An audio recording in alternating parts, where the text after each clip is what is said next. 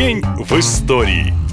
9 августа 1945 года в 11 часов 02 минуты американский бомбардировщик сбросил атомную бомбу на японский город Нагасаки. Она была уже второй. Первая под кодовым названием «Малыш» упала тремя днями ранее на Хиросиму, забрав тысячи жизней. Бомба «Толстяк» была мощнее первой. За считанные секунды погибло 70 тысяч человек, а город был практически стерт с лица земли. Главный Главная причина, по которой американцы решились применить ядерное оружие, заключалась в том, чтобы быстро закончить войну с Японией. Поэтому сразу после первой атаки президент Труман заявил, если японцы не примут условия безоговорочной капитуляции, то пусть ожидают дождь разрушений с воздуха, подобного которому еще не было на этой планете. Кроме того, сброс бомбы был посланием Советскому Союзу, у которого такого оружия еще не было. Но зачем понадобилось дважды бомбить Японию? Дело в том, что толстяк не предназначался для разрушения Нагасаки. Бомбардировщик должен был доставить бомбу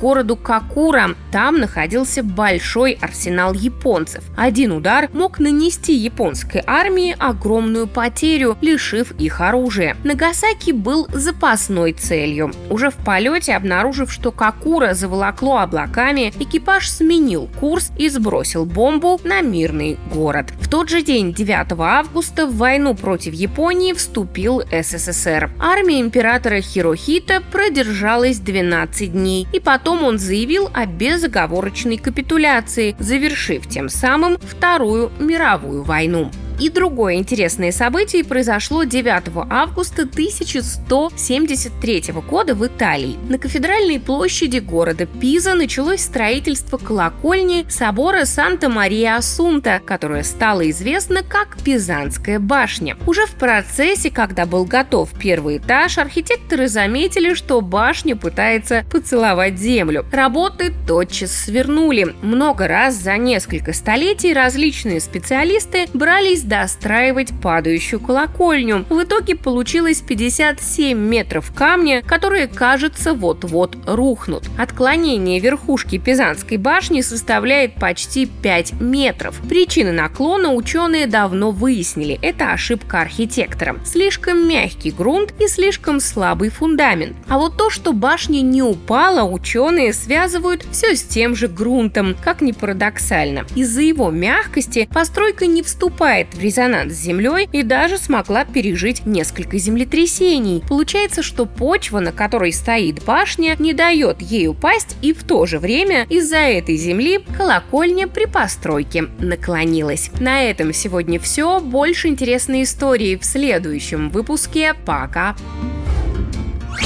Наша лента. Коротко и ясно.